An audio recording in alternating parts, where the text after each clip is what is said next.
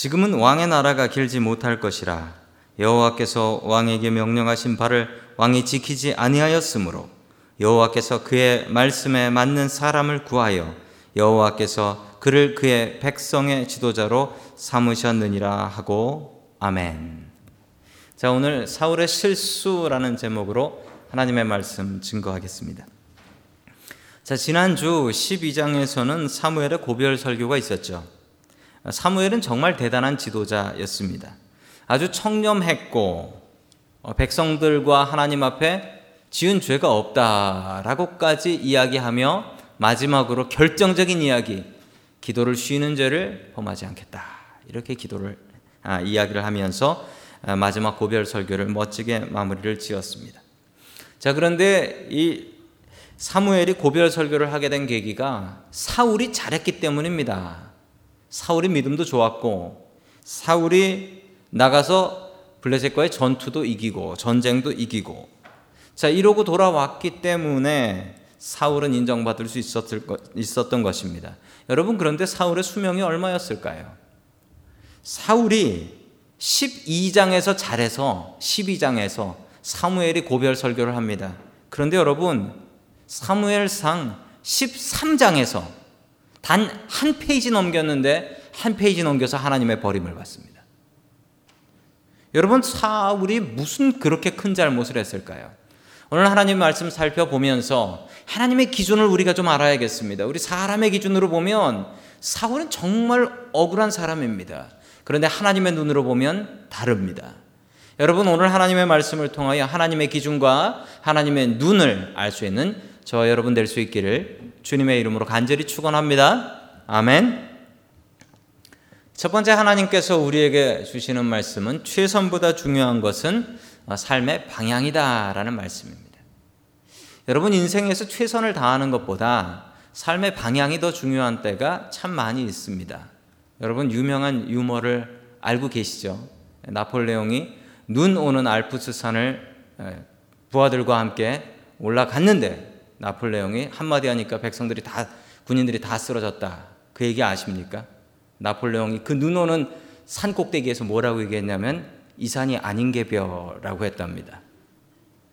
그 말 한마디에 그 눈산을 겨울에 올라간 그 군인들이 다 쓰러져 버렸다는.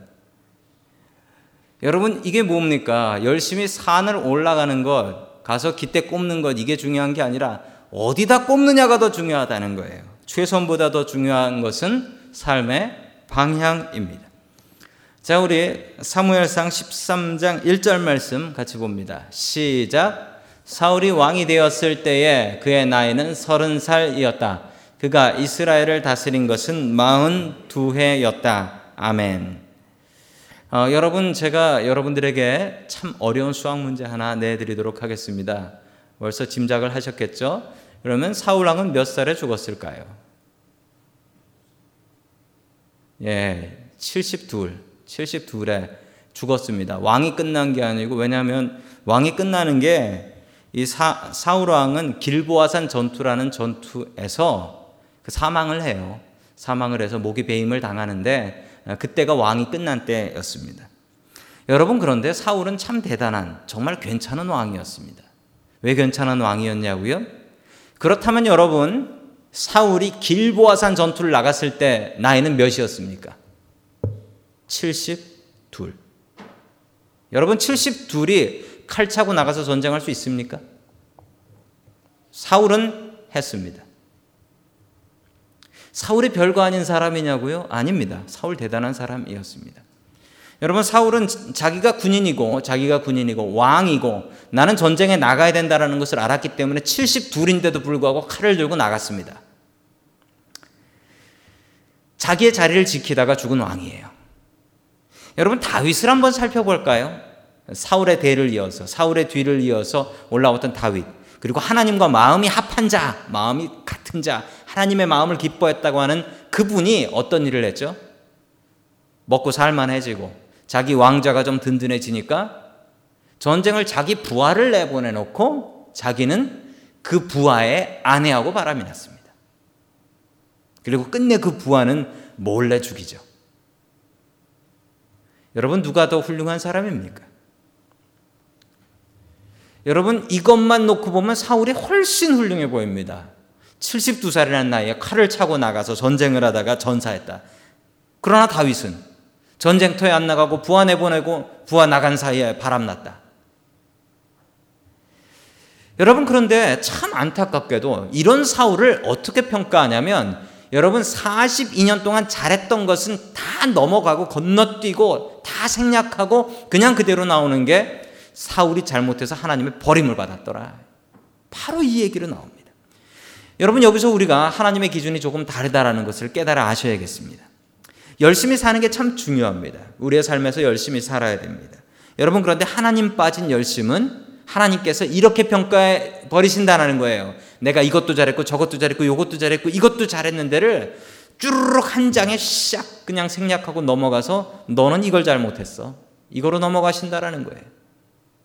다윗은 그 잘못을 저질렀는데도 그가 하나님을 사랑했고 하나님을 사랑했고 하나님을 사랑했네. 이렇게 성경이 평가해요.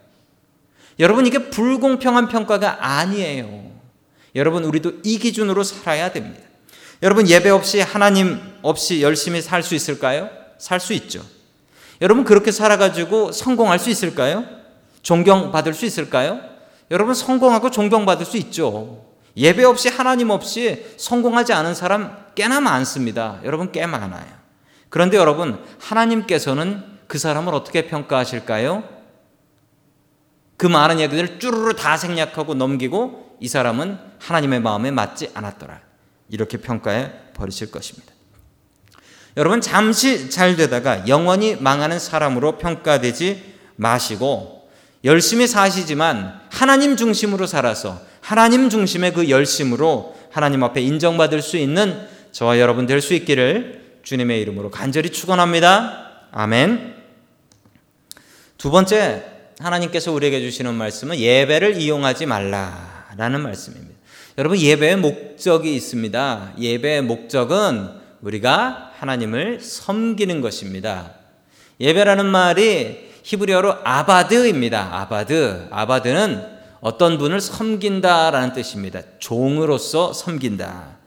이게 예배의 정신입니다. 여러분, 예배는 우리가 하나님을 섬기는 것입니다. 정말 중요한 게 뭐냐고요? 내가 하나님을 섬겨서 내가 기뻐요. 이게 예배의 근본이 아니라는 사실입니다. 여러분, 예배의 가장 기본은 내가 하나님을 기쁘게 해드리는 것, 이것입니다. 그래서 하나님이 기쁘시면 나도 기쁜 것. 이 순서가 돼야지 그게 예배의 기본이라는 사실입니다. 여러분, 여러분은 지금 이 순간 하나님을 기쁘시게 해 드리는 분이십니까? 우리 다 함께 사무엘상 13장 2절의 말씀을 같이 봅니다. 시작. 그는 이스라엘에서 3천 명을 뽑아서 그 가운데서 2천 명은 자기와 함께 믹마스와 베델 산지에 있게 하고 1천 명은 요나단과 함께 베냐민 지파의 땅 기부하러 보내고 나머지 군대는 모두 각자의 집으로 돌려보냈다. 아멘. 사울이 지금 무슨 일을 하고 있냐면 사울이 이스라엘에서 어, 군인을 3천 명을 뽑았다라는 3천 명 군인이면 작은 거죠. 나라를 지키는데 3천 명이면 작은 거예요. 뒤에 보, 아, 앞에 우리 사사기만 봐도 군인들 모으면 40만 명 이렇게 모였단 말이죠. 그런데 3천 명만 정규 군인으로 내, 내, 내 배치해 놓고 나머지는 그냥 다 집에 보냈다라는 거예요. 집에 가서 농사 짓고 먹고 살라고요. 군인을 줄였다라는 것은 사울이 어떤 생각을 하고 있다는 거죠? 싸울 생각이 없다. 평화 모드로 간다라는 것이었습니다. 그런데 아버지는 이렇게 하고 있는데 자기 아들 요나단은 사고를 칩니다. 요나단이 군인들을 이끌고 그 1천 명의 군인들을 이끌고 블레셋의 수비대를 공격하게 됩니다. 자, 이 뭐 블레셋이 화가 나는 게 당연하죠. 평화롭게 살 것 같이 폼을 잡더니만 갑자기 기습을 해가지고 천 명이 기습해서 블레셋 수비대를 무너뜨려 버렸습니다. 사울이 자기 아들 요나단에게 화가 나는 것은 당연합니다. 왜냐하면 아버지는 전쟁할 생각이 없어서 군인들을 돌려보내서 3천 명만 남겨놨는데 아들은 그 중에 천 명을 데리고 와서 전쟁을 일으키고 돌아왔으니 이거 뭐 감당할 수 없는 일입니다. 자, 계속해서 우리 8절 말씀 같이 봅니다. 시작. 사울은 사무엘의 말대로 이래 동안 사무엘을 기다렸으나 그는 길갈로 오지 않았다. 그러자 백성은 사울에게서 떠나 흩어지기 시작하였다. 아멘. 자, 이제 전쟁을 하기 위해서 아까 돌려보냈던 그 군인들을 다시 모았어요. 모아서 전쟁을 하려고 하는데 문제가 생겼습니다. 이 블레셋 군인들은 칼 들고 쳐들어 오려고 하고 있는데 지금 예배를 드리고 나가야 되는데 제사를 드려야 되는데 제사장이 오지 않는 거예요. 제사장이 오지 않는 거예요. 자, 그러자 백성들이 동요하기 시작했습니다. 백성들이 동요했던 이유는 우리 여기서 이러고 있다가 블레셋 사람들한테 다 맞아 죽는 거 아닙니까? 자, 게다가 제사장이 오지 않고 제사를 드리지 못해 전쟁을 하지 못하고 있으니 이러다 우리 꼼짝없이 죽겠습니다. 백성들이 흔들리기 시작했고 그래서 도망가기 시작했습니다. 그러자 사울이 어떻게 했냐면 사울이 스스로 직접 제사를 자기가 드리게 됩니다. 여러분 왕은 제사 드릴 수 없습니다. 제사장만 제사 드릴 수 있었습니다. 정치하고 제사가 분리되어 있는 거죠. 정치하고 제사가 분리되어 있었던 것. 왕이 아무리 힘이 좋아도 제사장 역할은 할 수 없었습니다. 그리고 해서는 안 되는 일입니다. 이 일 때문에 사울은 하나님의 버림을 받게 됩니다. 자, 우리 14절 말씀 같이 봅니다. 시작. 그러나 이제는 임금님의 왕조가 더 이상 계속되지 못할 것입니다. 주님께서 임금님께 명하신 것을 임금님이 지키지 않으셨기 때문에 주님께서는 달리 마음에 맞는 사람을 찾아서 그를 당신의 백성을 다스릴 영도자로 세우셨습니다. 아멘. 그때 마침 사무엘이 왔죠. 사무엘이 와서 이야기합니다. 왜 이런 짓을 하셨소? 당신이 이 일을 했기 때문에 하나님으로부터 버림을 받았소. 여러분 이게 너무 가혹하지 않습니까? 단 한 번의 실수인데.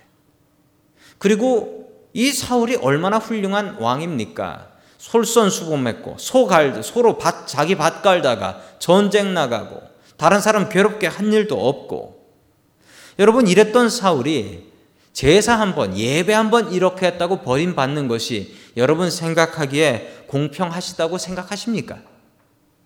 여러분 만약에 이게 불공평하다라고 생각하신다면 여러분의 마음은 하나님의 마음과 같지 않으신 것입니다. 여러분 예배는 예배이어야 됩니다. 사울이 제일 잘못한 것은 예배를 이용한 것입니다.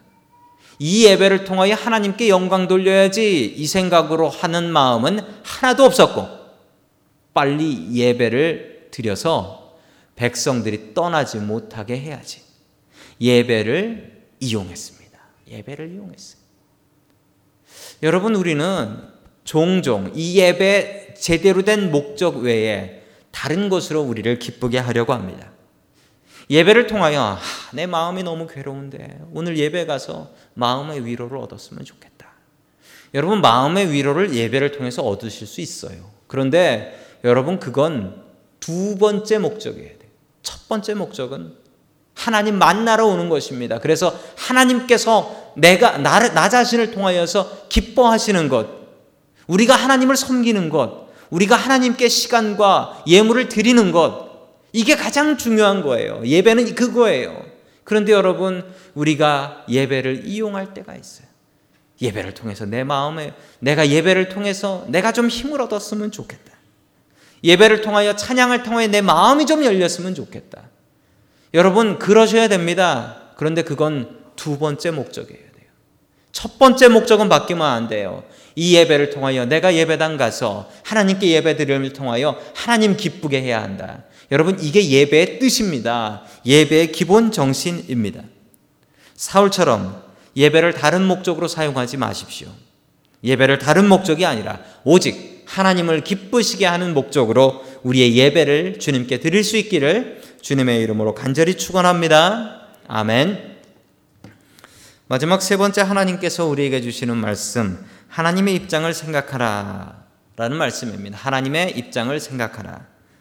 성경에 하나님과 마음이 합했던 사람들은 하나님의 입장을 생각했던 사람입니다. 반대로 하나님께 버림을 받았던 사람들은 하나님의 입장을 어, 생각하지 못했던 사람입니다. 이기적인 사람과 이야기를 하면 마음이 답답합니다. 순 자기 이야기만 하기 때문에 마음이 답답합니다. 여러분, 우리가 하나님의 마음을 답답하게 해서는 안 되겠습니다. 여러분 하나님의 마음을 이해해 주십시오. 우리 계속해서 하나님의 말씀 아, 사무엘상 13장 11절부터 12절 말씀 같이 봅니다. 시작. 사무엘이 꾸짖었다. 임금님이 어찌하여 이런 일을 하셨습니까? 사울이 대답하였다. 백성은 나에게서 떠나 흩어지고 제사장께서는 약속한 날짜에 오시지도 않고 블레셋 사람은 믹마스에 모여 있습니다. 이러다가는 제가 주님께 은혜를 구하기도 전에 블레셋 사람이 길갈로 내려와서 칠 것 같은 생각이 들어서 할 수 없이 번제를 드렸습니다. 아멘. 여러분 사울의 입장 이해 가십니까? 이러다가 예배도 못 드리고 백성들 도망가고 부하들 다 죽으면 이게 누구를 위한 겁니까?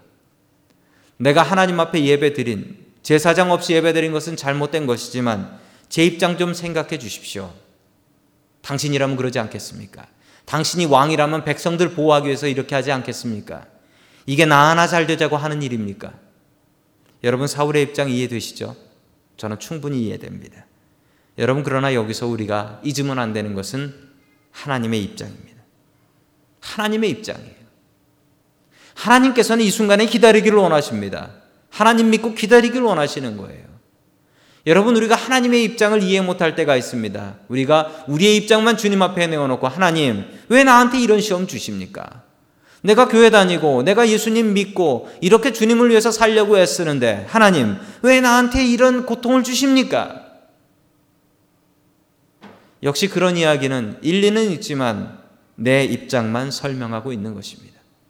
사랑하는 자녀에게 고통을 주시는 하나님의 입장을 여러분들은 생각해 보셨습니까? 여러분 입장 바꿔 생각해 보십시오. 반대로 여러분 사울 뒤에 왕으로 세워진 다윗은 이런 경우에 기다렸습니다. 어떤 고통이 있어도 기다렸습니다. 아무리 억울한 일이 있어도 아무리 급한 일이 있어도 하나님의 구원을 기다렸습니다. 그 구원을 기다리면서 쓴 글들이 시편에 너무도 아름답게 많이 남아 있습니다. 여러분 우리는 하나님의 입장을 생각하는 사람이 되어야겠습니다. 오늘 기도를 통하여서 하나님의 마음을 알고 하나님의 입장을 이해하고 우리들의 모습을 약간 접을 수 있는 우리들의 형편을 약간 접고 참을 수 있는 저와 여러분 될 수 있기를 주님의 이름으로 간절히 축원합니다. 아멘.